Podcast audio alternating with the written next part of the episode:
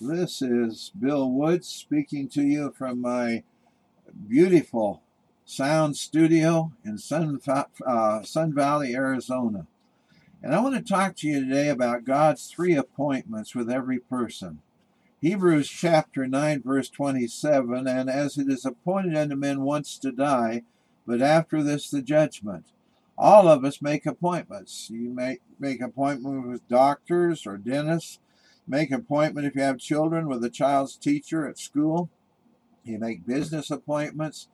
You make social appointments. And if you're young and still dating, you make romantic appointments so that you can meet the love of your life. Some people make appointments with no intention of keeping them. I can remember times when I have said I would deal with somebody in counseling and they said, okay, we'll be there. I got ready and I was stood up because they never showed up for the counseling session. There are others who are always late for their appointments, a few who always show up early. Do you know that God has made some appointments with you? He has made an appointment with each of us in the place of prayer and worship when God's people come together. Matthew 18:20 says, "For where two or three are gathered together in my name, there am I in the midst of them. He has made other appointments with us. He's appointed us to ministry of mercy to the needy. Matthew 25, 34 through 40. then shall the king say unto them on his right hand, Come, ye blessed of my Father, inherit the kingdom prepared for you from the foundation of the world. For I was hungered, and ye gave me meat. I was thirsty, and ye gave me drink. I was a stranger, and ye took me in. Naked, and ye clothed me. I was sick, and ye visited me. I was in prison, and ye came unto me. Then shall the righteous answer him, saying, Lord, when saw we thee and hungered and fed thee, or thirsty and gave thee drink? When saw we thee a stranger and took thee in, or naked and clothed thee? Or when saw we thee sick or in prison and came unto thee? And the king shall answer and say unto them, Verily I say unto you, inasmuch as the king shall answer, uh, shall as ye have done it unto one of the least of these my brethren, ye have done it unto me. He has appointment with us at the door of the hearts of our unsaved friends. Ezekiel 3:18 says, "When I say unto the wicked, Thou shalt surely die, and thou givest him not warning, nor speakest to warn the wicked from his wicked way, to save his life, the same wicked man shall die in his iniquity, but his blood will I require at thine hand. That's a pretty scary scripture. I, from the time I started preaching in, in my uh, late teen years, uh, that was one of the ones that I wanted to make sure that I was very careful about, that I followed God's instructions because I don't want people's blood upon my hands. If you already belong to Christ, God wants to use you to tell your unsaved friends and neighbors about God's love so that they have a chance to get saved, so they can spend eternity in heaven with you and with Him rather than eternity in hell where they're lost. Revelation 3:20 says, "Behold, I stand at the door and knock. If any man hear my voice and open the door, I will come in to him and will sup with him and he with me." Our job is to help people realize that Jesus Christ is knocking on the door, wanting to come in and change their lives. As we obey his commission, he's promised in Matthew 28 20, teaching them to observe all things whatsoever I have commanded you, and lo, I am with you always, even unto the end of the world. Amen. Today, I want to think specifically of three appointments that God has made with every man, woman, and child. Two of these appointments are inevitable, inescapable, and unavoidable. Each of us, without exception, will keep these two appointments with God on time. We'll be unable to postpone or to get a reappointment. These two appointments are mentioned in our text of Hebrews 9:27, and as is appointed unto men once to die, but after this the judgment. I want to talk first about our appointment with God at death. Most of us are allergic to the thought of death. We, especially our own, we, we can't imagine uh, our seeing ourselves as a corpse. We do all we can to keep from thinking about it. We try to keep the best health possible so we can put off the possibility of death as long as possible. Uh, I heard about two Christian science men who visited a sick man once a week for several months. Each time they left him, they would say, Now don't worry, Fred, you only think you're sick. One day they showed up at the home and were met by Fred's wife, and she said, You can't see Fred today. He thinks he's dead. We try to dress death up in beauty when it comes. We change terms so they sound less harsh. I, we, I hear people say, well, before he passed, meaning before he died. You know, listen, no matter how rich or healthy or powerful a person is, it is necessary for him to keep that appointment with God in death. No matter how holy a person is, they'll not escape death. Abraham, Isaac, Jacob, Isaiah, John, Paul, Augustine, Martin Luther, on and on, all these great men have died. Great political power won't help you avoid your appointment with death either. Washington, Lincoln, Roosevelt, Churchill, Kennedy, Reagan, all have died. All had to stand before God in judgment. It may be a sterile hospital or your home or on the highway or from an atomic blast that death will come to you, but the, it will come. The time is uncertain, but all of us will meet God at the appointed time of death unless we're taken out when Jesus Christ raptures the church. That is why we should be ready. Uh, second appointment, our appointment with God in judgment. Again, Hebrews 9:27. And as it is appointed in men once to die, but after this the judgment. We don't march off into oblivion through the doorway of death. We're not recycled so that we come back in another life. We go to meet God in judgment where we'll give an account of the life that we've lived and the decisions that we made.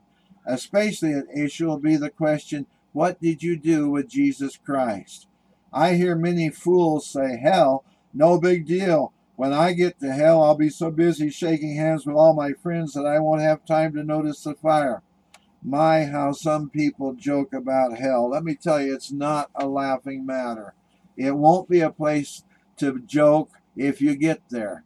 This is the testimony of Scripture from Genesis to Revelation. The second chapter, Romans says the judgment of God will be according to truth. It's the truth, the whole truth, and nothing but the truth that will give an accounting for when we stand before Almighty God. God's not going to buy into any excuses because he knows the real truth. This is what most people dread. Romans 2 2 says, but we are sure that the judgment of God is according to truth against them which commit such things. Excuses may seem to work today, but not then. I hear people say, well, there's just too many hypocrites, and I just don't want to go to church because of all the hypocrites. Listen, there are hypocrites every place you go. Why don't you try to be closer to God than they are? Uh, by the way, you aren't going to straighten God out over your grievances when you stand before Him. I used to work with a wicked, foul mouthed old lady who thought she was going to lecture God on all the things she thought he had done wrong when she stood before Him. I imagine she's dead now because she's so old then, and I would say, boy, was she surprised when she met Jesus Christ and stood before the throne. The judgment of God will be to every man according to his deeds. Romans chapter 2, verse 6. Both the good and the evil is recorded in God's words, or God's records. And at the day of judgment, we will face the total record. Numbers 32 23 says, Be sure your sins will find you out. The only way to avoid judgment of sin is to apply the blood of Jesus Christ to cleanse you from all sin. Christians say things like, Jesus died for you. You must be cleansed by the blood of Christ. I attended a movie, or the movie, The Passion of Christ, several years ago when it first came out. I noticed there were some dumb teenagers standing in line behind me. One of them said, Why should I care about some stupid Jew getting executed 2,000 years ago? That really means nothing to me uh, he'd be surprised how much that really means to him. The question is often asked why is Christ's death any more important than all the military deaths who perished to protect our nation? They died for us too. They shed their blood to keep us free. Or they'll go on for that matter, anyone who dies to save another. Why is their blood less important than Christ? Well, the answer is you have to go back to Genesis, Genesis and the account of Adam and Eve in the Garden of Eden. God placed them in the most beautiful part of his creation, actually heaven on earth or paradise. Every want, every want or need that they had was cared for. They were allowed full control of the garden and all the animals in it. There was only one restriction. They could eat from every tree in the garden. They could go anywhere they wanted to in the garden, but they were told to leave one tree in the center of the garden alone. They were not to eat from that tree. God had created them with the power of choice. They had free will to choose if they'd obey God or not. God warned them if they disobeyed, they'd ruin everything and they would die. And there's three kinds of death spiritual death, where we're separated from God, eventually, physical death, where this body is laid down, our spirit goes off to eternity, and eternal death, which would be separation from, from God for all eternity. God had already evicted Satan, Lucifer, and a third of his angels from heaven because of their rebellion. Well, to make a long story short, Satan showed up in the garden, lied to and tempted Adam and Eve, and they yielded to Satan's enticement, disobeyed God's command, and changed the whole wonderful setup that God had given to them. They were thrown out of the garden. Now they had to work hard to exist. Now they suffered pain, sickness, and death and all the byproducts of sin. They ruined the whole wonderful existence that they had enjoyed before their rebellion. Another byproduct of the rebellion is that sin entered the human race, and all their descendants would now be born with sin and rebellion in their natures. Adam and Eve's disobedience to God would create inbred sin in every child born to the race. Every sweet little baby would have a sinful nature that would land him in hell someday unless someone could figure out how to remedy this horrible situation. You can read this whole terrible story in Genesis chapter 2 and 3. Because sin brought death to the human race and the wages of sin is death, something had to be done to pay the price for dying for, in our sins. In the Old Testament, animals were sacrificed in death, and their blood would atone temporarily for man's sin. Uh, this practice required untold numbers of animals dying and shedding their blood as substitutes for man's sinful living. Uh, the reason that this had to be done was as a reminder of how terrible sin really is. Hebrews 9:22 says, "And almost all things are by the law purged with blood, and without the shedding of blood is no remission. This wasn't satisfactory because these sacrifices had to be repeated over and over and over because men kept sinning. Something or someone who was part of the human race with no sin of his own had to represent the whole sinful race and die as a substitute for man's sin to pay the price of redemption and redeem mankind from sin. The only plan was for God's perfect Son with no sin, no sin that he had ever done, be our substitute and die in our place, fulfilling the requirement for the wages of sin. He had to be part of the human race and still be without sin. Therefore, Mary, a virgin, would bear this perfect baby to qualify him as being human. God would be his father to fulfill the need to be divine. Jesus, while he was on earth, would be tempted in every way, yet without sin, to qualify as the Savior of the fallen race. That's what it means that Jesus died for our sins, because he was sinless. His death carried our reconciliation to God without, uh, where a soldier's death, though heroic, couldn't redeem us from sin and provide us a place for us in heaven because he has his own sins. That's why the shed blood of Jesus Christ atones for our sins. And the only way to avoid the judgment of sin is to let God apply the blood of Jesus Christ to cleanse you from sin, to confess your sins to Him, accept Jesus as your Savior, and let God cleanse your life. If you don't accept what Christ has done for you, and you don't repent of your sin and confess unto Jesus and accept that He is your Savior, you will not get to heaven. You will spend eternity in hell with no hope of ever getting out. With God, there will be no spatial allowances or partiality shown to favored people or groups of people. Romans chapter 2:11 said, "For there is no respect of persons with God." In some places, a person's political affiliation affects the justice he receives. In many places, his color decides his treatment. Usually, a man's money can be wielded to help him evade many of the demands of justice. It'll not be like that when we face the impartial God. The word of God will be the standard by which we will be judged. Romans 2:16 In the day when God shall judge the secrets of men by Jesus Christ according to my gospel, it won't be public opinion. Uh, I added that.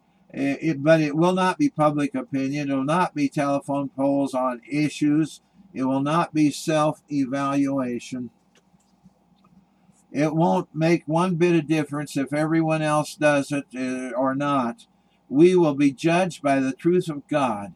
Did you repent and accept Jesus Christ as your Lord and Savior? That's all that will matter. That's why Jesus said, I am the way, the truth, and the life. No man comes to the Father yet but by me. The date has been set. The judge has been appointed. Acts 17:31 says, Because he hath appointed a day in which he will judge the world in righteousness by that man whom he hath ordained, whereof he hath given assurance unto all men, and that he hath raised him from the dead. By the way, Jesus Christ will be the one that decides if your sins have been forgiven and you go to heaven. There won't be somebody like Joseph Smith or Buddha or any of these people that will be involved in the judgment. They will be judged themselves, but they won't have a thing to say about your eternal destiny. Only Jesus. The judgment will be universal, and the verdict will be final. There will be no mis- mistrials. There'll be no repeals. There'll be no mistakes. There'll be no miscarriage of justice. You have, you know, you have to know Jesus as your personal Savior. You have one other appointment with God which you can keep but aren't forced to do so. That's your appointment with God at Calvary. The most important appointment God has made with you is Calvary, where God sacrificed his only begotten Son. John 3 16 and 17 For God so loved the world that he gave his only begotten Son, that whosoever believeth him should not perish, but have everlasting life. For God sent not his Son into the world to condemn the world, but that the world through him might be saved. Here is the place God has appointed that you meet him in order to prepare to meet him in death and judgment without fear of being lost or rejected. God will not force you to keep this appointment. At Calvary, the awful, vile, evil nature of your sin is most dramatically revealed. When you see the cross and realize that Christ was dying as your substitute, paying the penalty of your sin in your place, I think you'll stop ignoring God's wonderful plan for your life. You'll quit trying to hide your sin. You'll no longer try to explain away your evil life you will no longer be able to treat lightly the fact of sin. God has appointed that you meet him at the foot of the cross where Jesus Christ was bruised for your iniquities, where the chastisement of your peace was placed upon him, where his blood was shed for your atonement. God would have you meet him at Calvary, where in 2 Corinthians 5.21, he hath made him to be sin for us who knew no sin, that he might be that we might be made the righteousness of God in him. When you come to Calvary to meet God, you see the awful penalty of sin. Ezekiel 18:20 says, "The soul that sinneth it shall die. The son shall not bear the iniquity of the father, neither shall the father bear the iniquity of the son. The righteousness of the righteous shall be upon him, and the wickedness of the wicked shall be upon him." Kind of takes care of the excuse, well, my mother was a wonderful Christian, so God will let me into heaven, or I attended church with Christians and God will let me in. It's a personal thing. You need to personally repent, personally accept Christ as your Savior. On the cross, Christ met the penalty for your sins. Either you must let the death of Jesus meet the requirements of your sin, or you must pay that penalty yourself, which would be eternity in hell. That means forever, forever, forever, with no ending. I wonder if you understand the worth of your soul. God demonstrated how much you are worth when Jesus Christ stepped into history and took on the form of man. Every man has three appointments with God. Every person is going to face God someday. My prayer is that you will accept Christ and what he's done for you in redemption. And when you stand before God Almighty, that you can stand as one of God's children. Let's pray. Dear Jesus, I pray for those that are listening today. I would ask God that any that don't know you as their personal Savior will take into account the fact that Jesus Christ paid the ultimate price for their sin, and they only need to confess to you, accept what He has done, and, and allow you to put their name in the book of life. Father, I just pray that you'll help them to make that decision because one day we all are going to face eternity. We will either face eternity with you and be with you in heaven, or God will be separated from you and be tormented in hell forever. Help us to make the right decision, I pray. I love you, God, and I, I thank you for coming and dying on a cross for my sins. In Jesus' name, amen. If you want to get in touch with me again, as my email is r r e v w m w w o o d s at gmail.com. That's Reverend William W. Woods at gmail.com. Or you can write to me at Box 4031, Sun Valley, Arizona 86029. God bless you. I trust that the Lord is your Savior, and I trust if He isn't, that you will soon make Him your Savior. We're praying for you in Jesus' name.